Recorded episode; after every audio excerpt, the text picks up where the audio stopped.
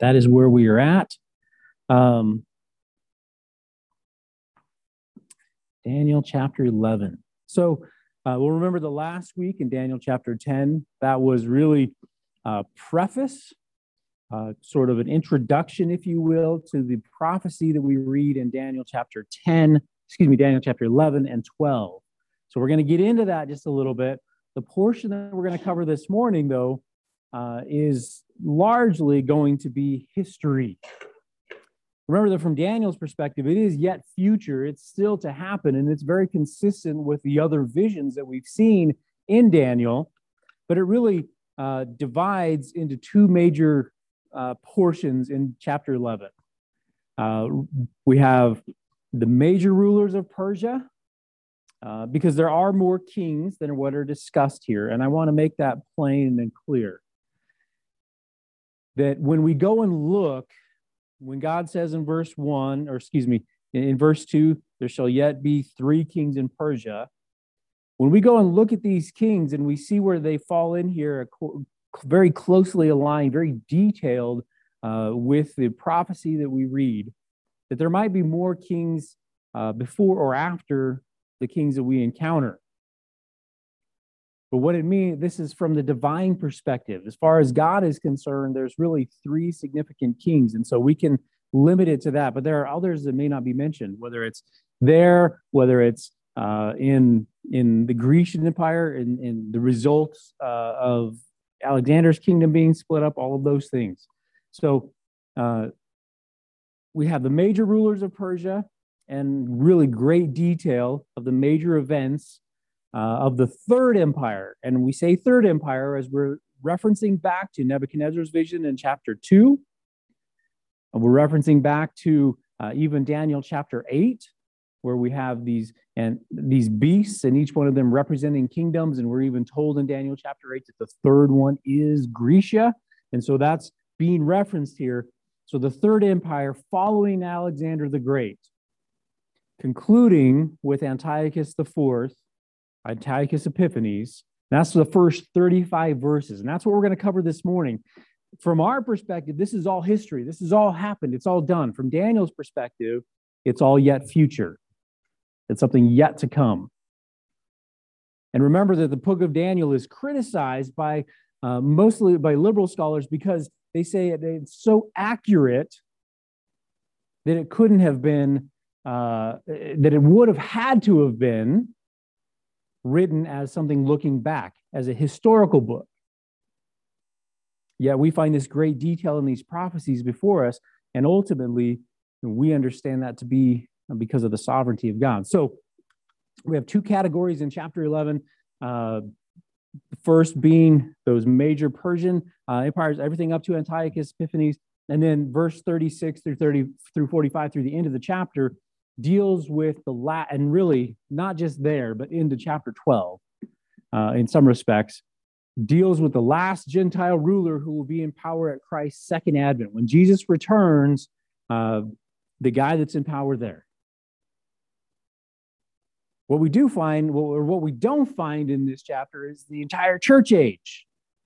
Us right now, where we're living today, it's in history, it's in this but it's skipped. And the reason that we find that it's skipped is because what is being prophesied here, and this is very clear, is that this is what happens with Israel.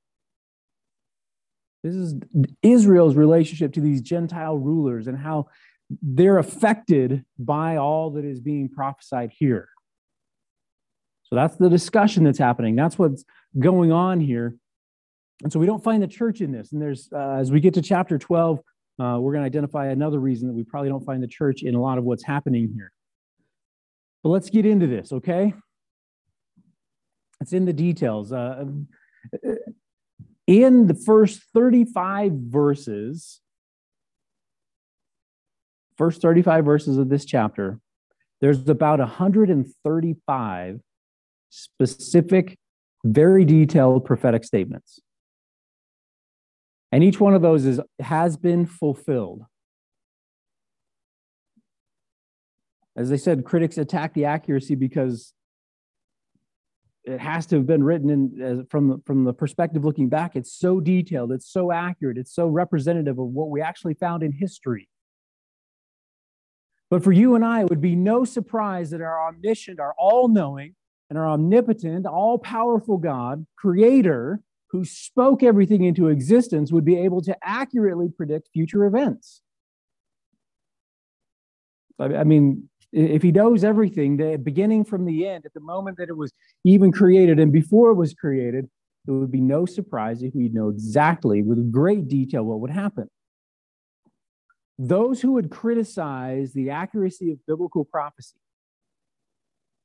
and it's well understood by good scholars that Daniel chapter 11 is one of the most detailed prophecies in Scripture. Those who would criticize it don't know the God of the Bible. They understand him to be something less than he is. Turns me to Romans chapter 1. Romans chapter 1, familiar territory for us, but let's reiterate we need to have this uh, in mind, so to speak. Romans chapter 1, verse 18 says, For the wrath of God is revealed from heaven against all ungodliness and unrighteousness of men who hold or suppress, is what the word means suppress the truth and unrighteousness. So there are those who don't want to deal with the accuracy and the detail that the Bible has given, that God has recorded for us.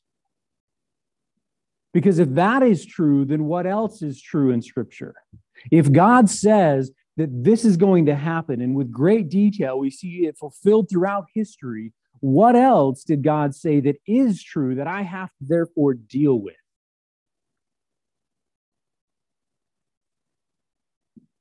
We find that all of this stuff is suppressed. It's held down. We don't want to deal with it because it reveals within us where we stand with God. Jesus talked about this in John chapter 3, and we, we cover this regularly because this is a key thing for us to, to understand the motivations why people would interpret scripture differently, why they would want to not acknowledge God and his existence and the very reality of his righteousness. It's one of the presuppositions that we would hold that God exists and secondly, that his word is true. If God exists, just as the Bible assumes it does in Genesis chapter 1, in the beginning was, in the beginning, God, rather. It doesn't have to explain him, it doesn't have to deal with any of that of his origin. He is. And as he told Moses in Exodus chapter 3, I am that I am. I'm self existent, uncreated. As the creator, he gets to make the rules, he gets to set the standard. I don't want to deal with the accuracy in scripture, people would say, because I don't want to deal with the rules, the things that God has established. I want to be able to establish my own rules. Right? When we when somebody sat around and said, listen, let's let's make up a card game. Let's we're going to use cribbage as an example. Our family plays cribbage. And so you yeah, we'll just use regular cards. And 15 and 31 will be key numbers in all of this. And not only that, but we're going to have a board to keep track of the points. And, you know, you make up all these rules. The people that created cribbage made the rules. And we play by those rules even today because they created it and this is how you play the game. And everybody knows when you sit down to play cribbage, this is how you play it. And in the same way, God said, I make the rules. But he didn't just make the rules to a game, he made the rules to everything. He set the standard. Standard of righteousness that God is looking for is equal to his. And we have a problem because we fall far short. For all have sinned and fallen short of the glory of God. The wages of sin is death. Well, we earn by that, but it continues on. The gift of God, what he gives us when we don't deserve it, is eternal life through Jesus Christ, his son. So we have those who are suppressing this truth. They don't want to deal with the accuracy of Scripture because there it is, and it forces me to acknowledge the accuracy of Scripture in other areas.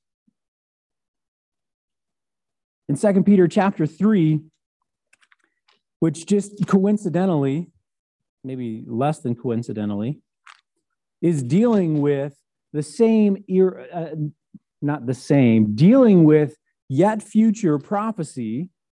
Second Peter chapter 3, let's begin in verse 3. It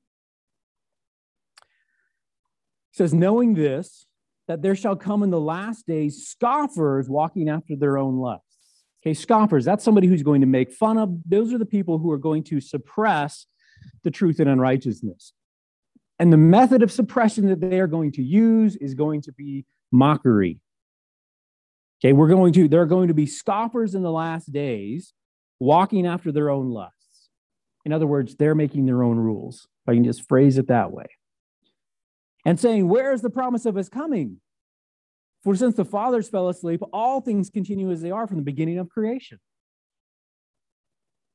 Right? You, you Christians, you say Jesus is coming again, but hey, we've been waiting thousands of years and it's always been the same ever since creation. And they forget. He says in verse 5 For this they willingly are ignorant of,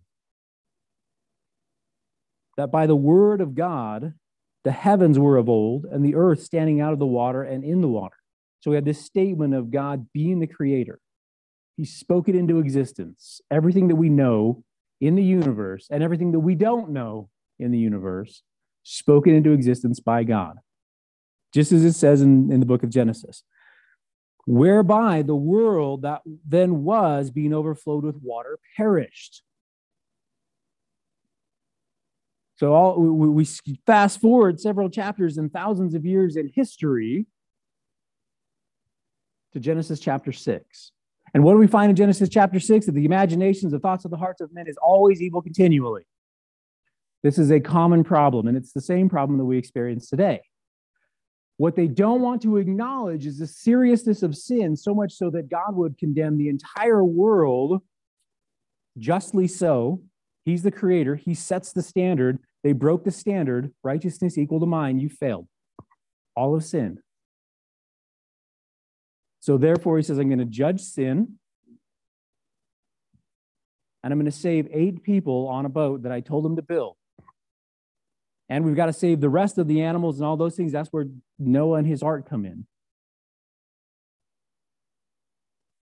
And we don't want to acknowledge that. We have an attack on the foundations there because if those things are true, then the coming judgment that God is looking at for sin is also true.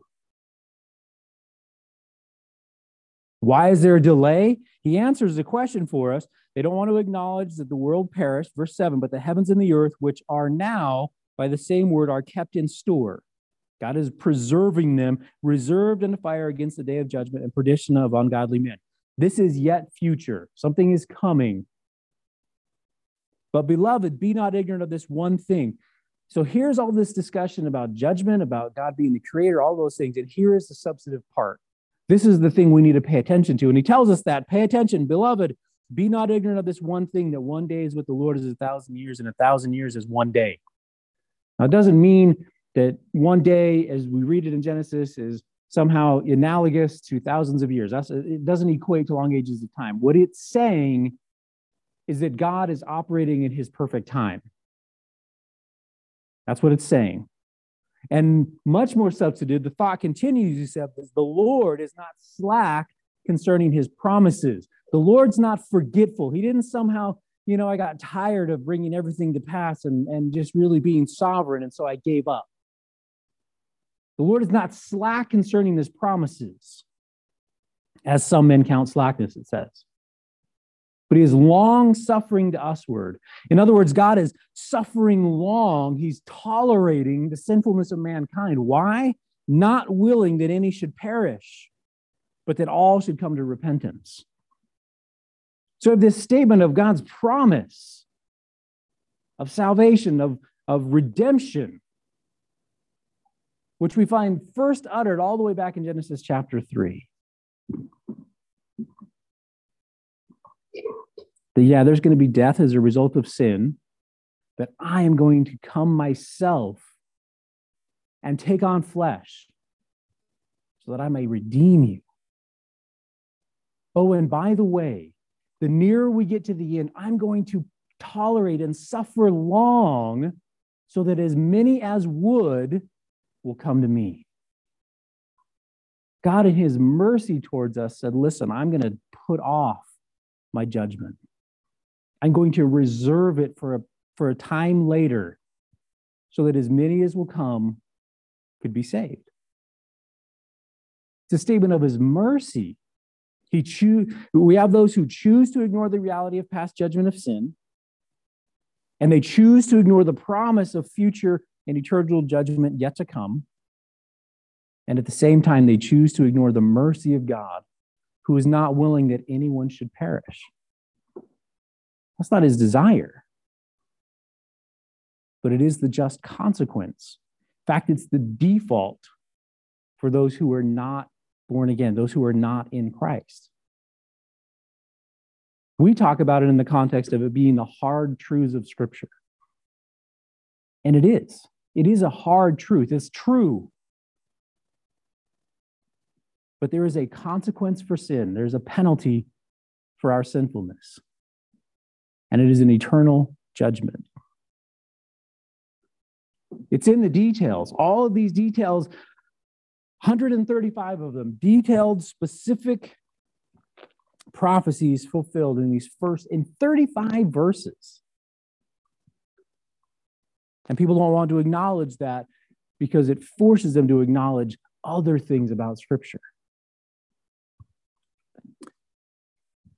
Let's read verse 2. I'm going to read verses 1 and 2 in Daniel chapter 11. Also, I, and remember who is speaking here. This isn't Daniel. This is the the angelic being who has appeared to Daniel, who is who is speaking to him. Also, I, in the first year of Darius the Mede, even I stood to confirm and to strengthen him. I want to just pause there for a moment. This angel comes and strengthens him. We looked at this last week, and we have this behind the scenes glimpse for you know just a little bit.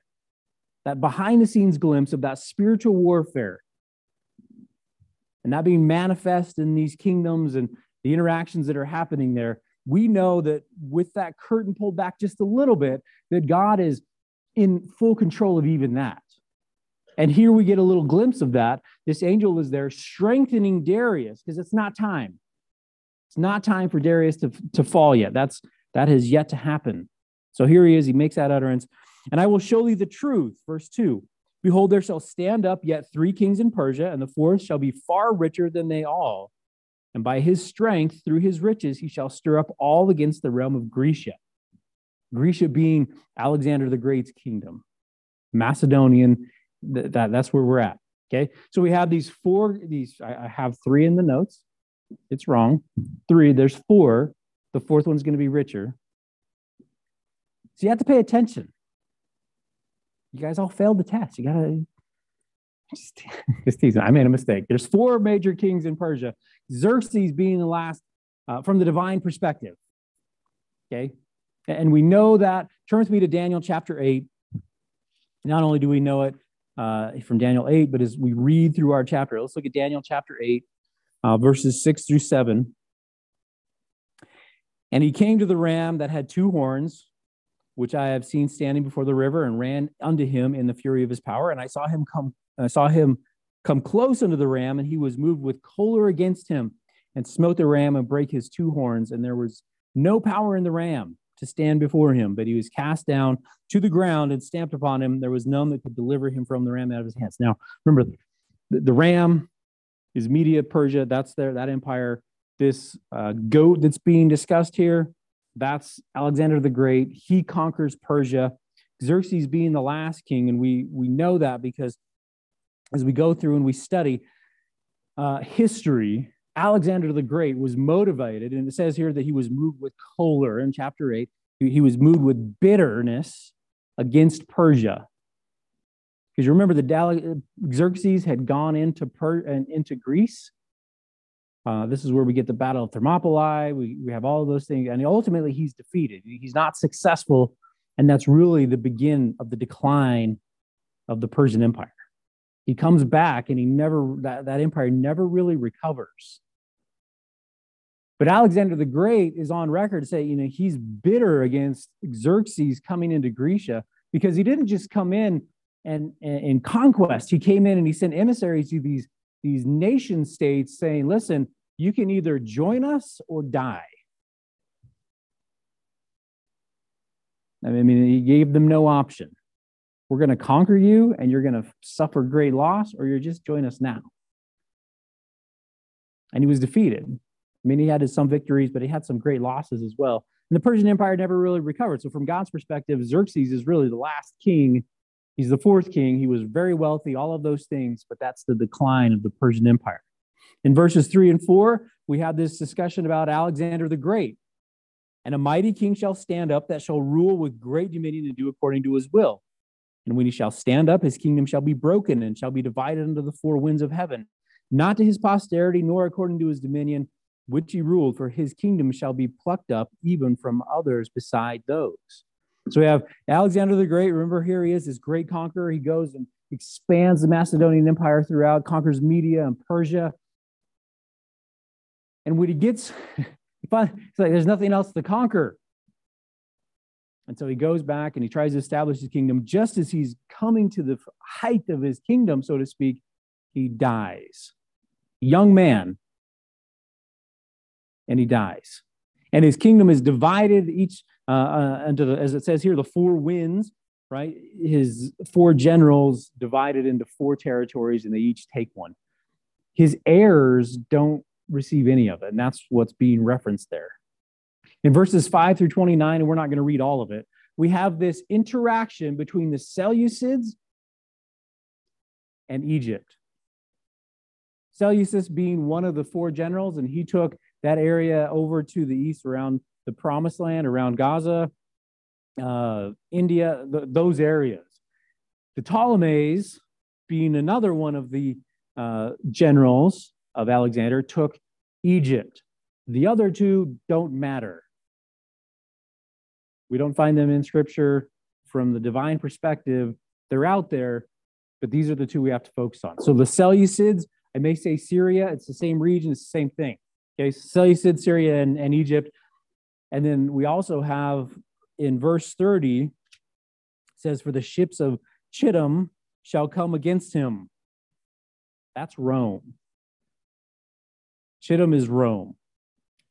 So these are the major players that sort of line themselves out here. Now, as we get into the Seleucids in Egypt, because so much of this history is their history, there's a lot of kings. And there's a lot of uh, pharaohs, so to speak, in, in from Egypt that are being discussed here.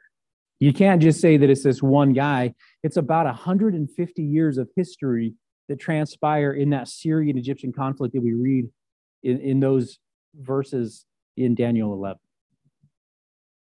Uh, there's several Ptolemies, there's several Seleucids, there's several Antiochuses. Even Cleopatra is a player in this, right? We all know who Cleo, we probably don't know, but we've heard the name Cleopatra, right? She was actually given, she was one of the Sel, she was from the Seleucid Empire. She was from the Syrian Empire, given as a to one of the Ptolemies, uh, Ptolemy uh, Philander, Philly, something along those lines, who's an old man to be his wife. Ultimately, the guy over here is like, hey, listen, my daughter will be the ruler in Egypt when he dies. Problem was, Cleopatra consistently sided with her husband and not with her father. It's this seesaw battle, this going back and forth. Okay? We're going to go through these very quickly. If you want to do some study, if you want to dive into the history and all those things, from our perspective, looking back, the accuracy of, of prophecy and that what that is, that's significant to us because it addresses the authority of Scripture and its trustworthiness. So you can go and do the study, you can figure it out all on your own. There's great commentaries, there's a lot of good information out there. We're going to go through it very quickly because a couple of reasons. Number one, Daniel didn't know the names of any of these people, and it was still substantive. It was still important. We don't have to know the names of any of these people. The reason we take any time at all is because it helps us to understand the accuracy. Number two, it's boring. I mean, unless you're a real history nut, it's kind of boring. I'm not saying it's unworthy of our time, but you don't want to hear it. Okay, so let's burn through it real quick. Verse 5 Then the king of the south, south is Egypt. So whenever we hear king of the south, it's one of these Ptolemies. Okay, the king of the south shall be strong, and one of his princes, and he shall be strong above him and have dominion. His dominion shall be a great dominion. So one of the princes there in Egypt, now it's not even really, ultimately, it's not even really a, a Ptolemy. It's somebody from the Seleucid Empire who has sought refuge in Egypt temporarily.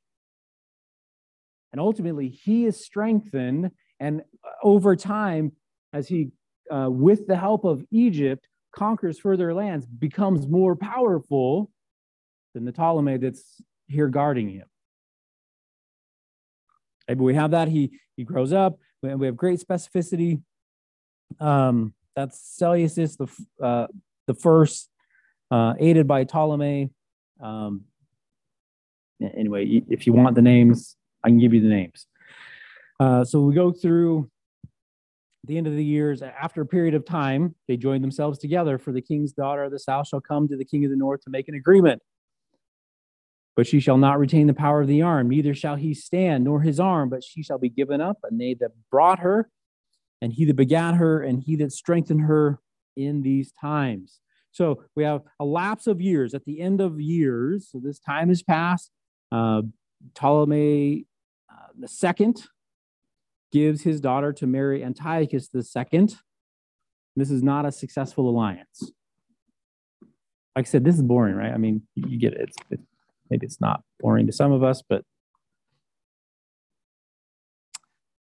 uh, verse 7 but out of the branch of her roots shall one stand up in his estate okay not her branch of the roots is a reference to lineage. It wasn't one of her children. It was her brother who comes down and fights against excuse me comes up fights against the king of the north. When we read about the king of the north that's the seleucid empire. That's syria.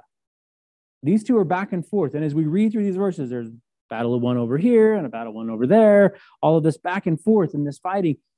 Nobody ultimately is winning, nobody's prevailing. And there's reasons for that. We're going to cover that here in just a moment. And we have this long interaction, and near the end of this interaction, we find a, a leader rising up. Let's read about him. Let's begin in verse nine, uh, excuse me, verse 20. Uh, then shall stand up in his estate a raiser of taxes. So we have somebody, and this is in Syria, this is in the king of the north. We have uh, uh, Seleucus Philopator. He was absolutely known for raising taxes. This is where Rome kind of begins to play a role. The Seleucid Empire, Syria, is now paying tribute to Rome. So he has to raise taxes. And he's known throughout history as this raiser of taxes. Very specific detail right here uh, so he raised our taxes in the glory of the kingdom, but within a few days he shall be destroyed, and neither in anger nor in battle. So this guy just dies. And that's the long and short of it. This guy, that particular ruler, died. He's known as a raiser of taxes. And who rises up in his estate? A vile person. We have this first description of any, and this is this is this is the rest of this portion deals with this particular person and the vile person to whom they shall not give the honor of the kingdom. So he's not the legitimate heir. He's not the legitimate heir, but he's going to take the kingdom anyway. He shall come to it peaceably and attain the kingdom by flatteries. Now, we've encountered this person before. This is Antiochus fourth, Antiochus Epiphanes. That's who this is. And really, we have this huge section given to Antiochus. He plays a major role in this history. And the reason he plays a major role in this history is because of his interactions with Israel. So, Antiochus Epiphanes, he's this vile person. Now, the way he comes to power is when his uh, brother dies, the raiser of taxes. He comes in, pretends to be the caretaker of his nephew, who's just an infant and by flatteries ends up taking over the kingdom. That's how he becomes the power. He's not the legitimate king. But there he is nonetheless. If we jump down to verse 22, in the arms of a flood, uh, and with the arms of a flood shall they be overthrown from before him, and shall be broken. Yea, also the prince of the covenant. Whenever we read about the covenant here in this chapter, this is a reference to the Jewish state. That's who God has covenant with. And we find it a couple of times in this, in this passage. We have this continuing seesaw going back and forth with Antiochus and Egypt. Verses 23 through 29 outlist, uh, outline that, and a league is made with him, and he shall work deceitfully, for he shall come up and shall become strong with a small people. Uh, he, he makes these various leagues with these other nations. And ultimately, he's doing it for his own good. He's not trying to support them or anything, but he's, he's doing it for his own uh, prosperity and his own establishment. He shall enter peaceably even upon the fattest places, verse 24 of the province.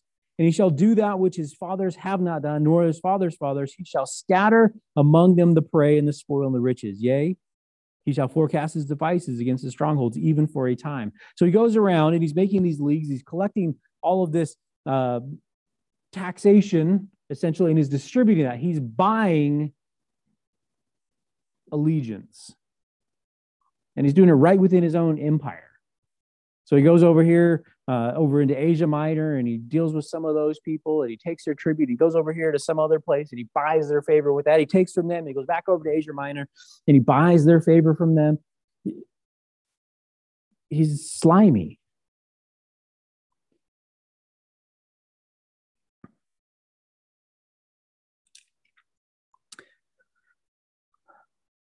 Verse 25 and he shall stir up his power and his courage against the king of the south with a great army.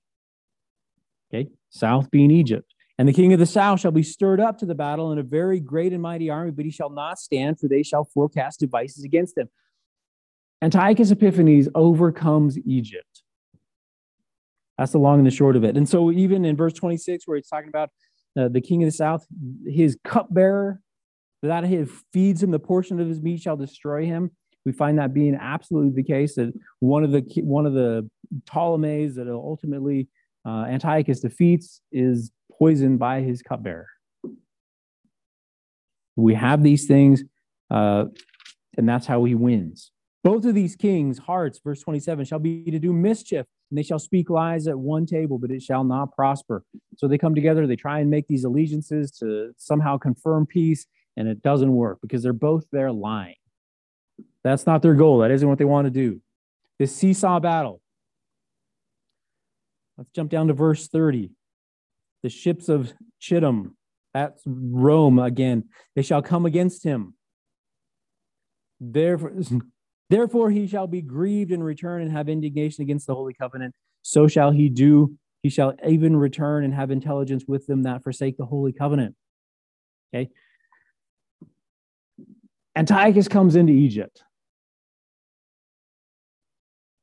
And Rome is there, and they say, listen, you can stay here and be def- annihilated by Rome, or you can go home. And he chooses to go home because he knows he'll lose. And what does it say here? He was grieved. He basically, Antiochus goes back to the promised land, back to where he came from, back to Jerusalem, and he throws a fit and he persecutes the Jews as a result. That's what he does. And this is where the serious interactions begin to take place. Verse 31 in the arms, uh, and arms shall stand on his part. So he's got military might there in Jerusalem, and they shall pollute the sanctuary of strength and shall take away the daily sacrifice, and they shall place the abomination that makes desolate.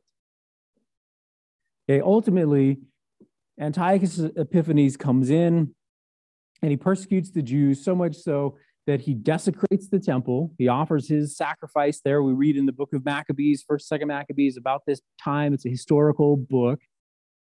And we read about that, and he offers this, the, these pigs on the, on the altar there, desecrates the temple. He forbids their daily sacrifice. They can no longer bring their offerings, uh, their sin offerings, all those things that are commanded. We looked at those in, in some detail a couple weeks ago. And then he sets up an idol in the temple. We don't know exactly what the idol was, but he sets this idol up in the temple. uh, he turns many Jews to his side. There are those who side with Antiochus. Uh, and, and really, the historical record that we'll read the Maccabees confirms that. But he's not the end of the story. Antiochus isn't end of the story. He is a type of what is to come. Right? So we're we're studying in Sunday school, we're studying typology and these pictures and shadows, foreshadowing of things that are yet to come, or, or excuse me, they're not yet to come. These foreshadowings from the Old Testament confirmed in Jesus Christ. That here is God painting a picture and giving us a shadow of those things uh, that are perfectly fulfilled in Jesus Christ. And while Antiochus Epiphanes doesn't fulfill the prophecy, and we're going to come to that here in just a moment. Well, he does fulfill prophecy. He literally fulfills this prophecy that we're just reading right now. But there's yet unfulfilled prophecy that there are those who would say Antiochus Epiphanes did fulfill. He is simply foreshadowing the coming persecution of Israel in the end. Uh, verse 35, if we just jump there for a moment, and some of them, understanding, shall fall to try them and to purge, to try them and to purge and to make them white even to the time of the end, because it is yet for a time appointed. So, in the same context, in the same line of thought, and, and really, we have a couple of verses there discussing Israel. Discussing Israel, discussing their faithfulness, discussing their value and their worth in God's perspective, uh, but it says that there is yet a time appointed for, for something to come. We have a statement within the prophecy itself telling us that there is something yet more. And then in Matthew 24, verse 15, we've looked at this before, Jesus says, Listen, when you see the abomination of desolation set up in the temple, spoken of by Daniel the prophet, reference to, to what is yet to come, that we're not going to get to this week, he says, Flee to the hills. Antiochus Epiphanes is simply a type of what is yet to come. How would it be to be the type of the Antichrist? I mean, here's a sleazeball who comes to power through treachery and flatteries, who just as slimy as all get out, and ultimately persecutes the people of God that he has established covenant with. And you get to be the picture of what is yet to come by the chief persecutor of, the, of, of Israel, by the head of the enemies of God, as we've looked at it, where he's actually going to let the temple be rebuilt. They're on the Temple Mount, and we know that has to happen prophetically, that has to happen. And that ultimately uh, becomes a shrine to the Antichrist, to that last Gentile ruler. How would it be do you think? I mean, it makes me wonder if I mean I, I don't think Antiochus had any clue. He was clueless. He wanted to be God. He wanted to acknowledge these things, and that's that's what Epiphanes means. Antiochus, the splendid one, and he gave himself that name. He wanted to be worshipped as God, and that's pretty clear throughout history. So we have this foreshadowing of all those things that is coming. We have this looking forward to something yet, and that's what the rest of this chapter is about. This person that Antiochus foreshadows. So we skip thousands of years from verse 35 to verse 36. So if you want to do like me, I just drew a line all the way across my Bible right there so that I knew. I would remember there's a break in timeline there. And that becomes more obvious as we go through this.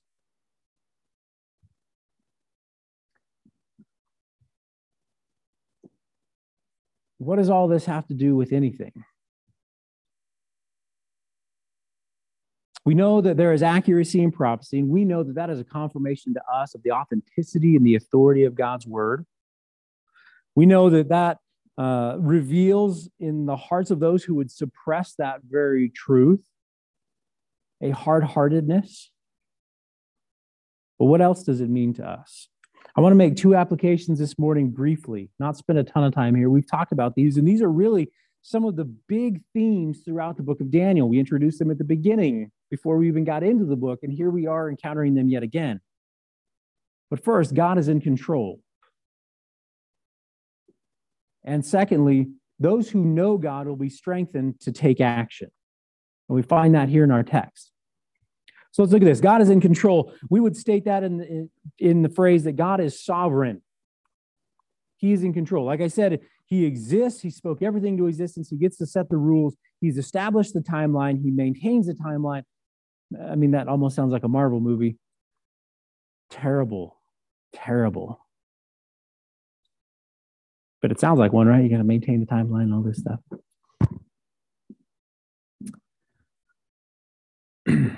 God is in control.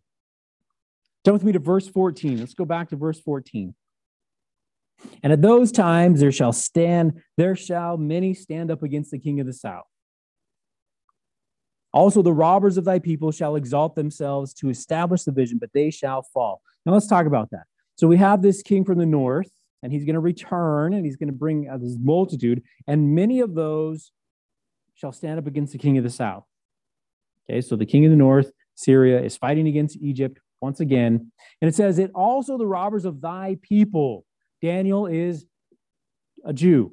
So we have Jewish people who are going to stand with Syria. Now, the problem with this is that the Ptolemies have been very supportive of Israel. That, that's, their, that's the history there. Yet there's going to be those, the robbers, and the, the reference there is to robbers. It really means the men of violence. That's what the, the Hebrew term there means, men of violence. Uh, but it's a referral to the number of Jews uh, who join with Syria. They, they, have some offense because Egypt has left uh, a garrison of soldiers in Jerusalem and they feel like they're being occupied. They're more legitimately being protected, but there it is. They don't like it. These men of violence, they want to rise up. They see opportunity for them themselves, and so we are going to side with the other guys, and they begin to fight against it. That's that's what's happening there. It's a very specific prophecy, it's a very detailed fulfillment in history. But what happens? They shall fall. Those who oppose God are going to fall. It shouldn't be any surprise. We know that that is the case. But here's the thing in the midst of all this, there is some time transpiring, isn't there? There is time from, from verse 13, uh, which is about 201, excuse me, verse 14, it's about 201 BC, all the way down to uh, Antiochus Epiphanes in about 175 BC. And we've got 30 years that transpire there where there's this back and forth battle continuing between Syria and Egypt. Those things are still happening. For you and I, the application is this that those who oppose God are going to fall. They will face Judgment is his hands. We understand that. The Bible says for you and I that we don't take vengeance because vengeance is his. He will repay, saith the Lord. We know that there are those around us who are working, actively engaged to come against Christianity. We look at it even in Canada, where, uh, listen, you'll go to jail for preaching against homosexuality. We look at places around uh, around the world where uh, you, you'll be put to death in the name of Christ. Even though there's time in the middle where there's hardship, it's one of the things that we are told by Jesus to expect. And we've talked about this, right? That we expect persecution. Jesus said, In this world, you will have trouble. We know that it's going to happen. And he says, I'm going to tell you that it's going to happen so that when it does come to pass, and it probably will, we won't be stumbled by it. We won't be confused. As we've looked at this all the way through the book of Daniel, what do we see here? We see this spiritual battle that we are a part of. And we see all of the enemies of God coming together more and more. And we should expect to see that more and more the closer we get to the end. So much so that eventually it becomes a political manifestation, but it's the spirit behind it that we war against. For we had battled not against flesh and blood, but against spiritual powers and principalities of darkness. And I kind of switch those around, but right? Second Corinthians chapter 10. We talked about it last week. That's the battle that we're fighting.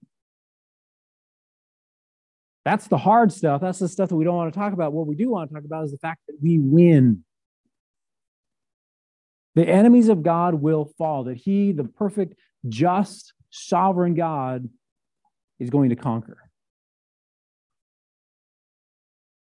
Those things are going to happen. In verse 27, and both these kings' hearts shall be shall be to do mischief, and they shall speak lies at one table, but it shall not prosper. For yet the end shall be at the time appointed. So we have the king of the north and the king of the south, Syria and Egypt coming together to the table. Listen, let's let's strike a peace accord, but none of it comes to pass. Why? Not as much because they're both there lying and doing mischief, but more because it is not the time for that to happen. For yet the end shall be at the time appointed. The conflict between those countries ends when God says it ends. And it isn't that God is stirring it up, it isn't that God is somehow fueling the fire, so to speak, but He has a plan and a purpose in that. Even though they tried to establish peace treaties, God was not finished with the conflict for His purposes and glory. For His purposes and glory. We experience conflict all around us. We see those, I mean, we see it happening right now over in the Ukraine. We see Russia and, and their saber rattling, and hopefully that's all it is. We see those things happening, but in the end, what we do know, what we have an absolute certainty of, is that God has a purpose in that conflict, that his glory is at stake in that venue. And we have the assurance that because he is sovereign, it will transpire the way he wants it to for his plans and purposes to come to pass. Hard truths of Scripture, but truths nonetheless. God isn't the originator of evil, but he'll redeem things for his glory. Verse 35, we jump down there. It is yet for a time appointed. God's timing is perfect we read that when Jesus was born, that that all came about at the perfect time. God didn't send Jesus immediately after he, he, he promised and gave all of this foreshadowing, all of this clarity, so that there might be a certain understanding. And when we get to the end, when Jesus talks about, listen, in John chapter 3, just as Moses lifted up the serpent in the wilderness, everybody knew what that meant. He says, So the Son of Man will be lifted up. What does that mean? Well, it means that when the Son of Man is lifted up and we solely by faith, not by any works or actions that we did, look on him in belief, will be saved, just like they were when they saw the serpent in the wilderness, when they were bit by the fiery serpents. God took the time to paint this very clear picture so that we would not have any confusion. In his long suffering, not willing that any should perish, he made a very clear picture over and over and over of his redemptive purpose and how that would come to pass. And in the same way, in our era of history currently, God is over and over and over by these prophetic statements. And, and in 100, 200, 300, 400 years, at the end of the millennial reign of Christ, we'll be able to look back and we can see these things, the accuracy of the prophecy being fulfilled even today. And all of the foreshadowing of everything yet to come, so that when we get to that point, there's no equivocation. We know this is exactly what God was talking about in the book of Daniel.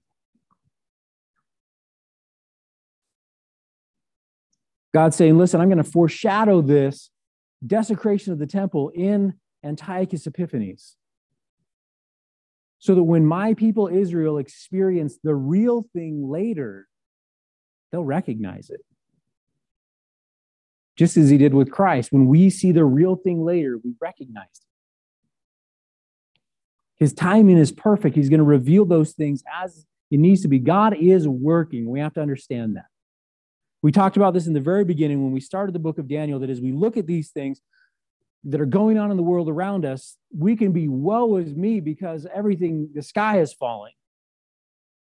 And sometimes it feels that way. Sometimes it is a weighty burden. We see the, the, the increased sinfulness of mankind, which we also read about in Genesis chapter 6. We see, We, we see the, the persecution of believers, which we also read about throughout Scripture, and the nation of Israel being persecuted. We see all of these things happening, and it's easy to be overwhelmed by it. And it's easy for us to say, oh, just like those who would not acknowledge the, the authority of God's word, say, why is he delaying? When the question is, what should I be doing now? His timing is perfect. Everything will come to pass. The seasons appointed will come to pass at their times. He is sovereignly moving to accomplish his redemptive purpose. And ultimately, the subjection of evil. They was telling me in Psalm 110, right? That sit down here until all of your enemies be made your footstool. That's going to happen at its perfect time. And it's easy for us to armchair quarterback that in our finiteness and our foolishness to say, oh, I know better than God. If only this would have happened this way, you know, we have this tiny little myopic understanding of the events that are unfolding around us, even now. Yet God sees the entire thing and brings it to pass for his glory, for his purpose. God is still in control. Doesn't matter if it's a pandemic, doesn't matter if it's truckers revolting around the world.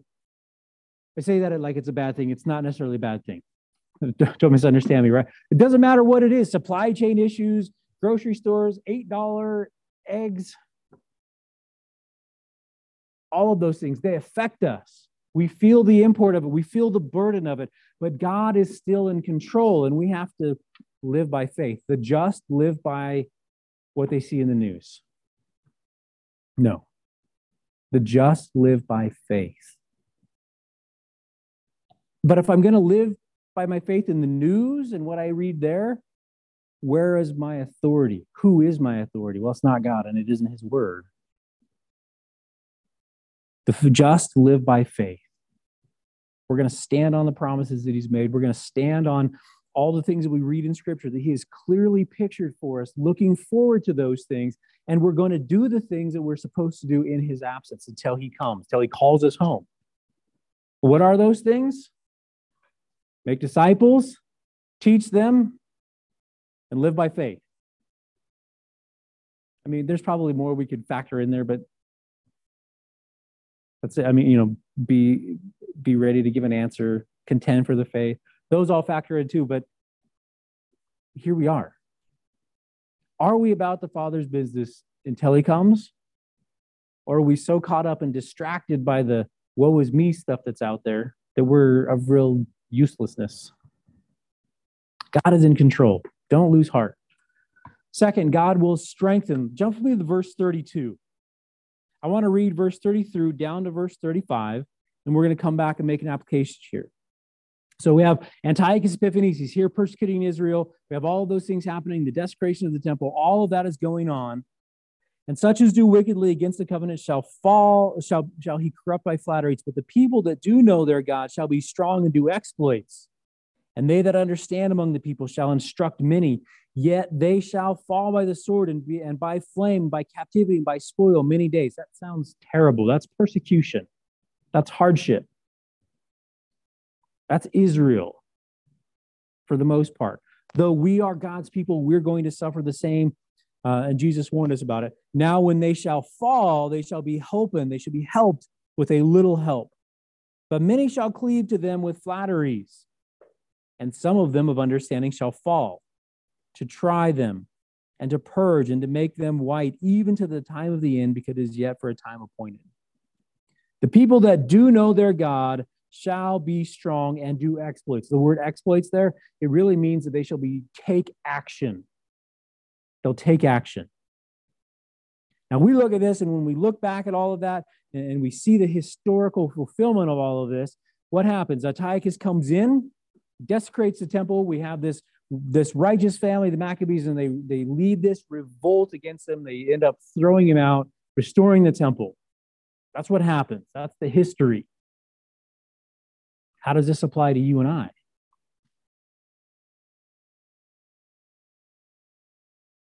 Those who know their God, he will strengthen. And he'll move us to take action. He'll move us to do the things that he's called us to do. How do we know if we know God? First John chapter 5. First John chapter 5.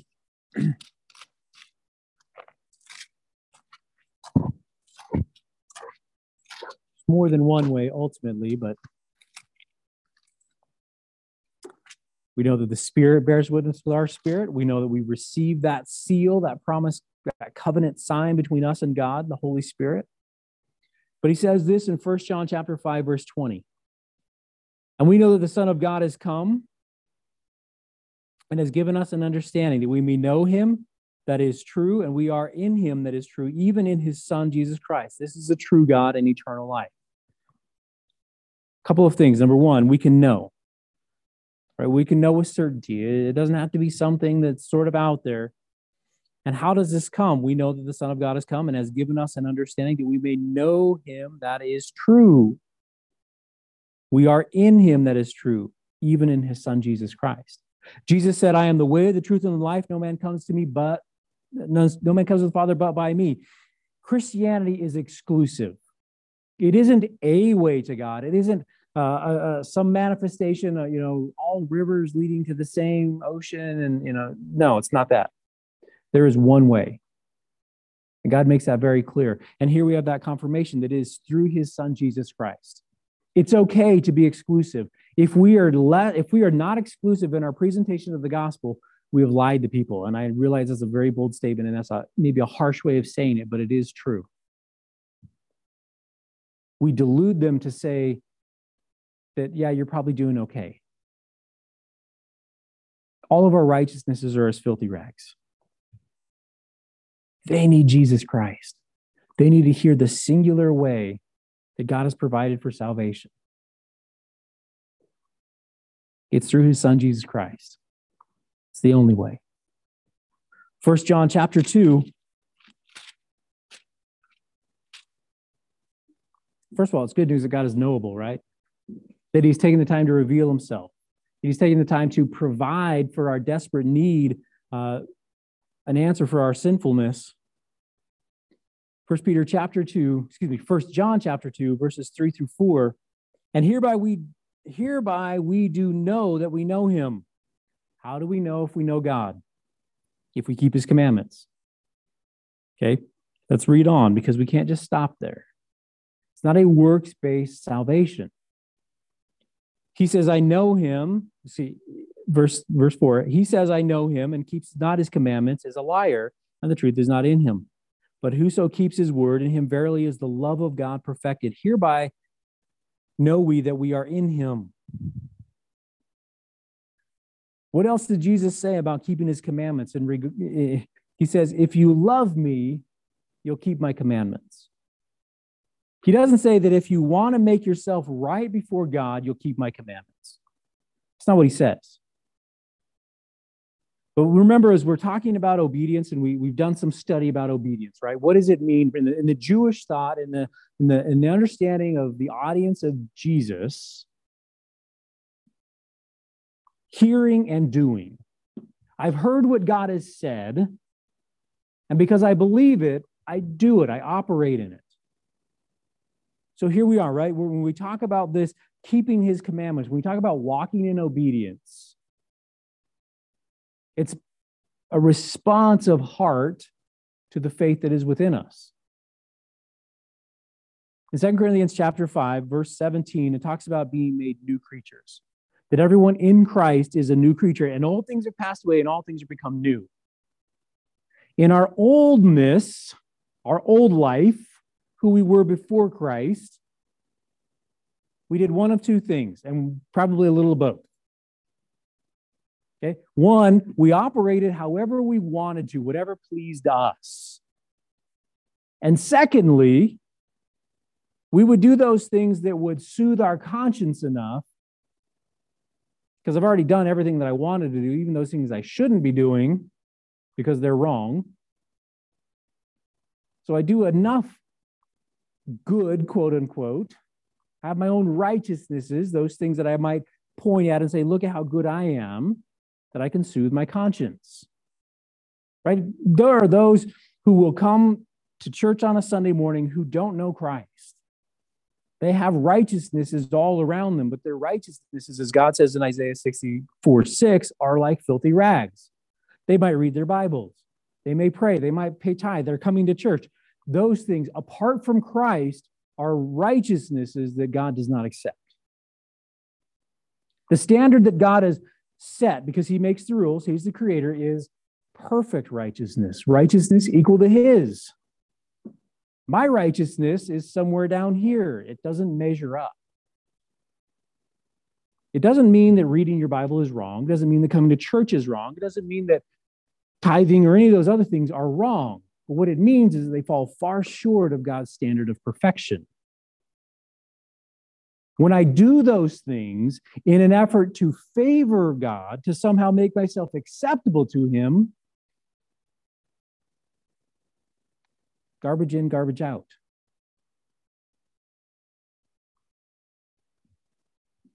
On the other side of that, when I've operated in faith, when I've taken the singular way to God through Jesus Christ, that I've confessed with my mouth that Jesus is Lord, and I believe in my and, and, and I believe in my heart that God raised him from the dead, like we read in Romans chapter 10, then we're saved. We get to be born again. Now, that isn't just some knowledge where all of a sudden I, yeah, Jesus existed. I mean, it, it isn't a head knowledge. This is just as our fall in Adam was a spiritual descent, this is a spiritual ascent.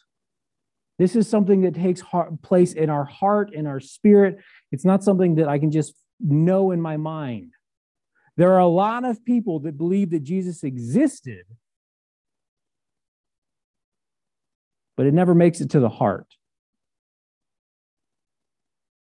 When it does make it to the heart, and as Jesus would say, when we are born again in John chapter 3, when we take this spiritual ascent and we come to relationship with God, as many as believed on him, to them gave he the power to become the sons of God. Now we're in that relationship with God. We are experiencing the exchange of righteousness. Second Corinthians 5:21. He was made sin, Jesus Christ was made sin so that I might be made his righteousness. Right? We talked about the equations this morning in Sunday school because, you know, full service, get a little math in Sunday school too. Why not?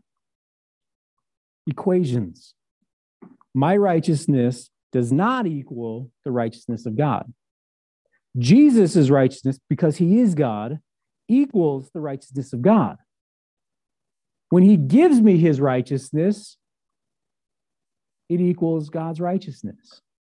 That's the exchange that happened when he was made sin, when he took all of my sin upon him and he gave me his righteousness by faith in him. When God looks at me, he sees the righteousness of Christ. I meet the standard. I'm acceptable before him and he declares me, he justifies me declares me to be righteous. And that lasts forever. That isn't something that I did once and now I have to keep doing it again. And it's some, no, that is a declaration by God and his word does not change. So now what do I do? Now I walk in faith. I hear what God has said and I walk in obedience to it because I love him, not because I'm trying to earn my way to it. but because I want to serve him because of what he's done for me. It's a reciprocation of the love that we've received in Jesus Christ. So God's going to strengthen us. He's going to give us his grace. It says in Hebrews chapter uh, 12, let us have grace that we might serve him acceptably. Those who know their God, those who know Christ, who have entered into that relationship with him, he's going to strengthen them. If we know Christ, we can trust that He is going to be with us and never forsake us. We can trust that here we are being hel- helping, hoping, helped by Him. That in the midst of our hardship, in the midst of the persecutions, in the midst of all those things, He may deliver us. Now, He may deliver us physically. We're out of here. To live is Christ and to die is gain. Gets better, folks, in Christ, it gets better. Or he may remove us from that circumstance, or he may remove the circumstance from us. One way or another, we can trust that he is for us. But he's also going to move us to action. He tells you and I that here we are strengthened. We've been given grace so we might serve him acceptably. And all of that is inferring, right, that we're about his business, that we're, that we're somehow engaged in this process of, of what's going on in the world around us. In the same passage, talking about his righteousness and the exchange of righteousnesses, he talks about us being his ambassadors, his representatives to the world around us. That's where we go and make disciples and we teach all nations about him, teaching them to obey whatsoever he's commanded, to walk in obedience because we love him. Turn with me to Second Corinthians chapter 4. We're, we're close to done. Second Corinthians chapter 4. Let's look at verses 3 through 6.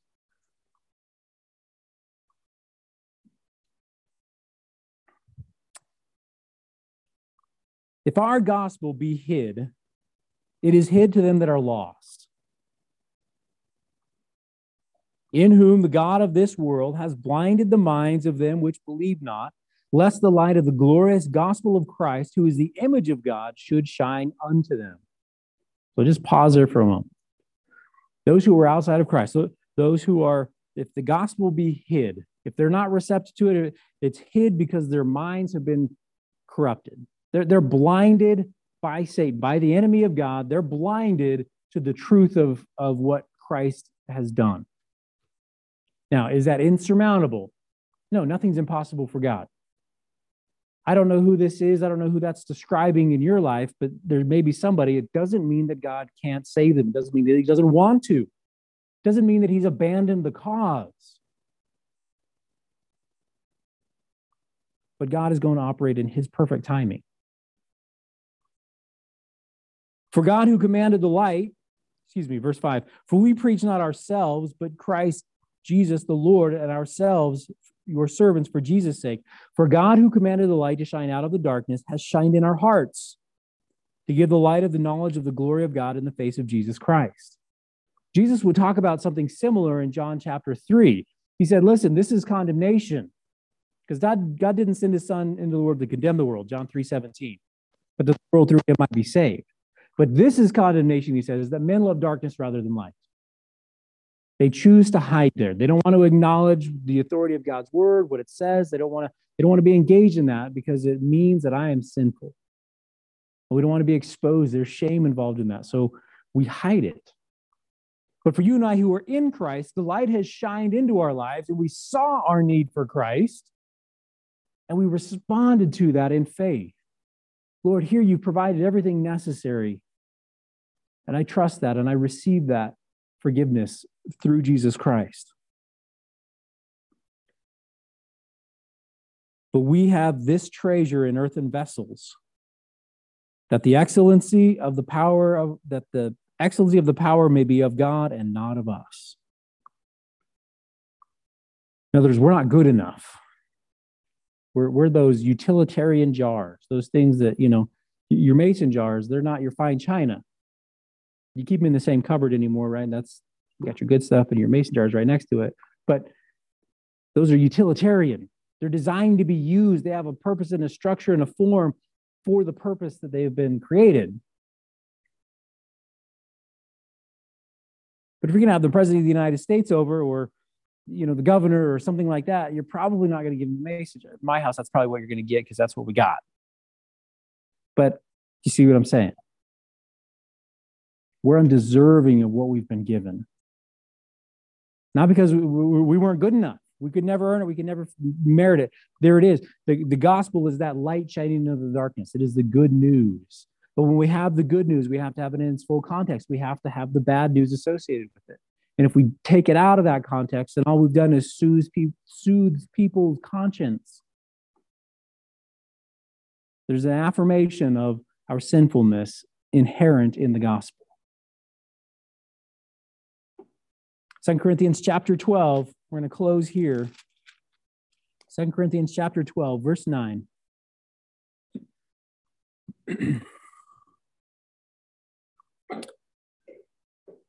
and he said unto me, now, now, just for context, this is Paul, right? He's talking about this sword in the flesh that God has given him.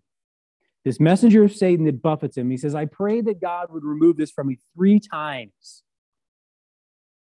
This is the response that he receives My grace is sufficient for thee, for my strength is made perfect in weakness. Most gladly, therefore, like what Paul says as a response to that. God says, My grace is sufficient for you. in other words, a couple of things. I, I want to look at two things. Number one, there is no sin that we've committed that would remove us from the ability to be saved.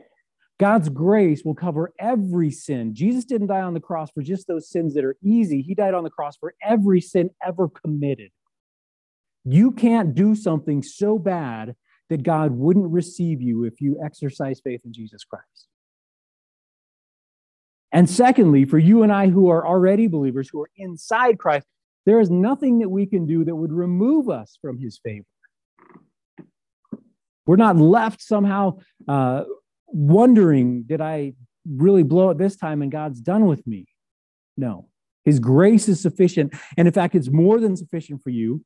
For my strength is made perfect in weakness. Most gladly, Paul says, as a result of all of that, most gladly I will glory in my infirmities those hardships, those hangups that I have, I will glory in that the power of Christ may rest upon me.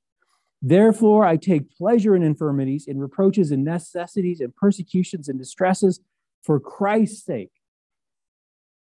When we go through all this stuff, when we have those hardships because we know they're coming, Jesus told us they're coming. Because we know God, he says, I will strengthen you. I will glory in those things, in the persecutions, in the hardships, and all of the suffering that we may uh, go through. For when I am weak, when I am without ability, when I am without strength, when I feel desperate and hopeless, then am I strong.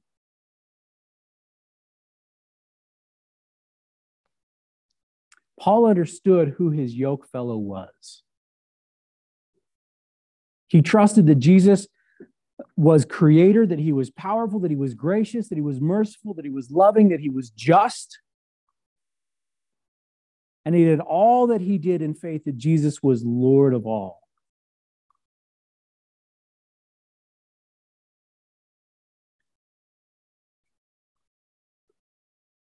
Do we know the same yoke fellow?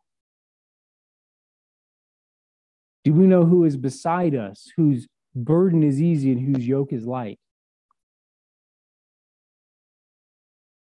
If we don't know Christ, then we need to know, and the day of salvation is today. We have to reconcile ourselves before God. Listen, our righteousness is not enough.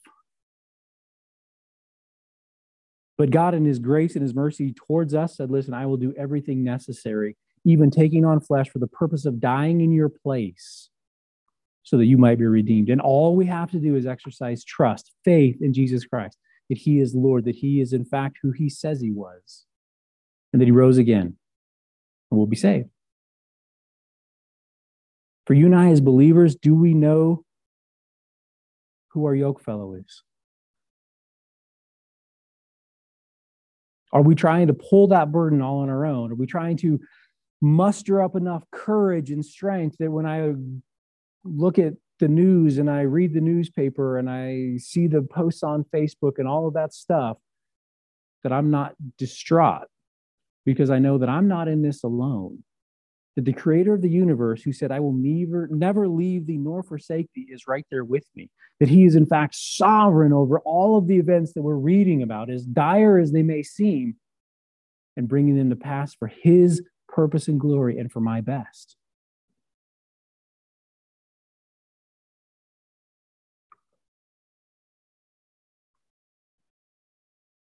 Do we know our God? Do we know our yoke fellow? Let's close in prayer. Lord, we thank you for the opportunity to gather here. We praise you, Lord, for your goodness to us, for your Son, Jesus Christ. Lord, I praise you that in the midst of all the things that are going on in the world around us, and Lord, if we're honest, there's always been things going on in the world around us.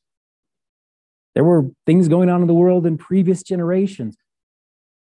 The truth that you are sovereign, that you are in control, has never changed. God, I thank you for the hope that that brings for us. That as believers, in the midst of all of those things, you said, Lord, Jesus said that there are going to be hardships, there are going to be trials, there's going to be those things that come around us.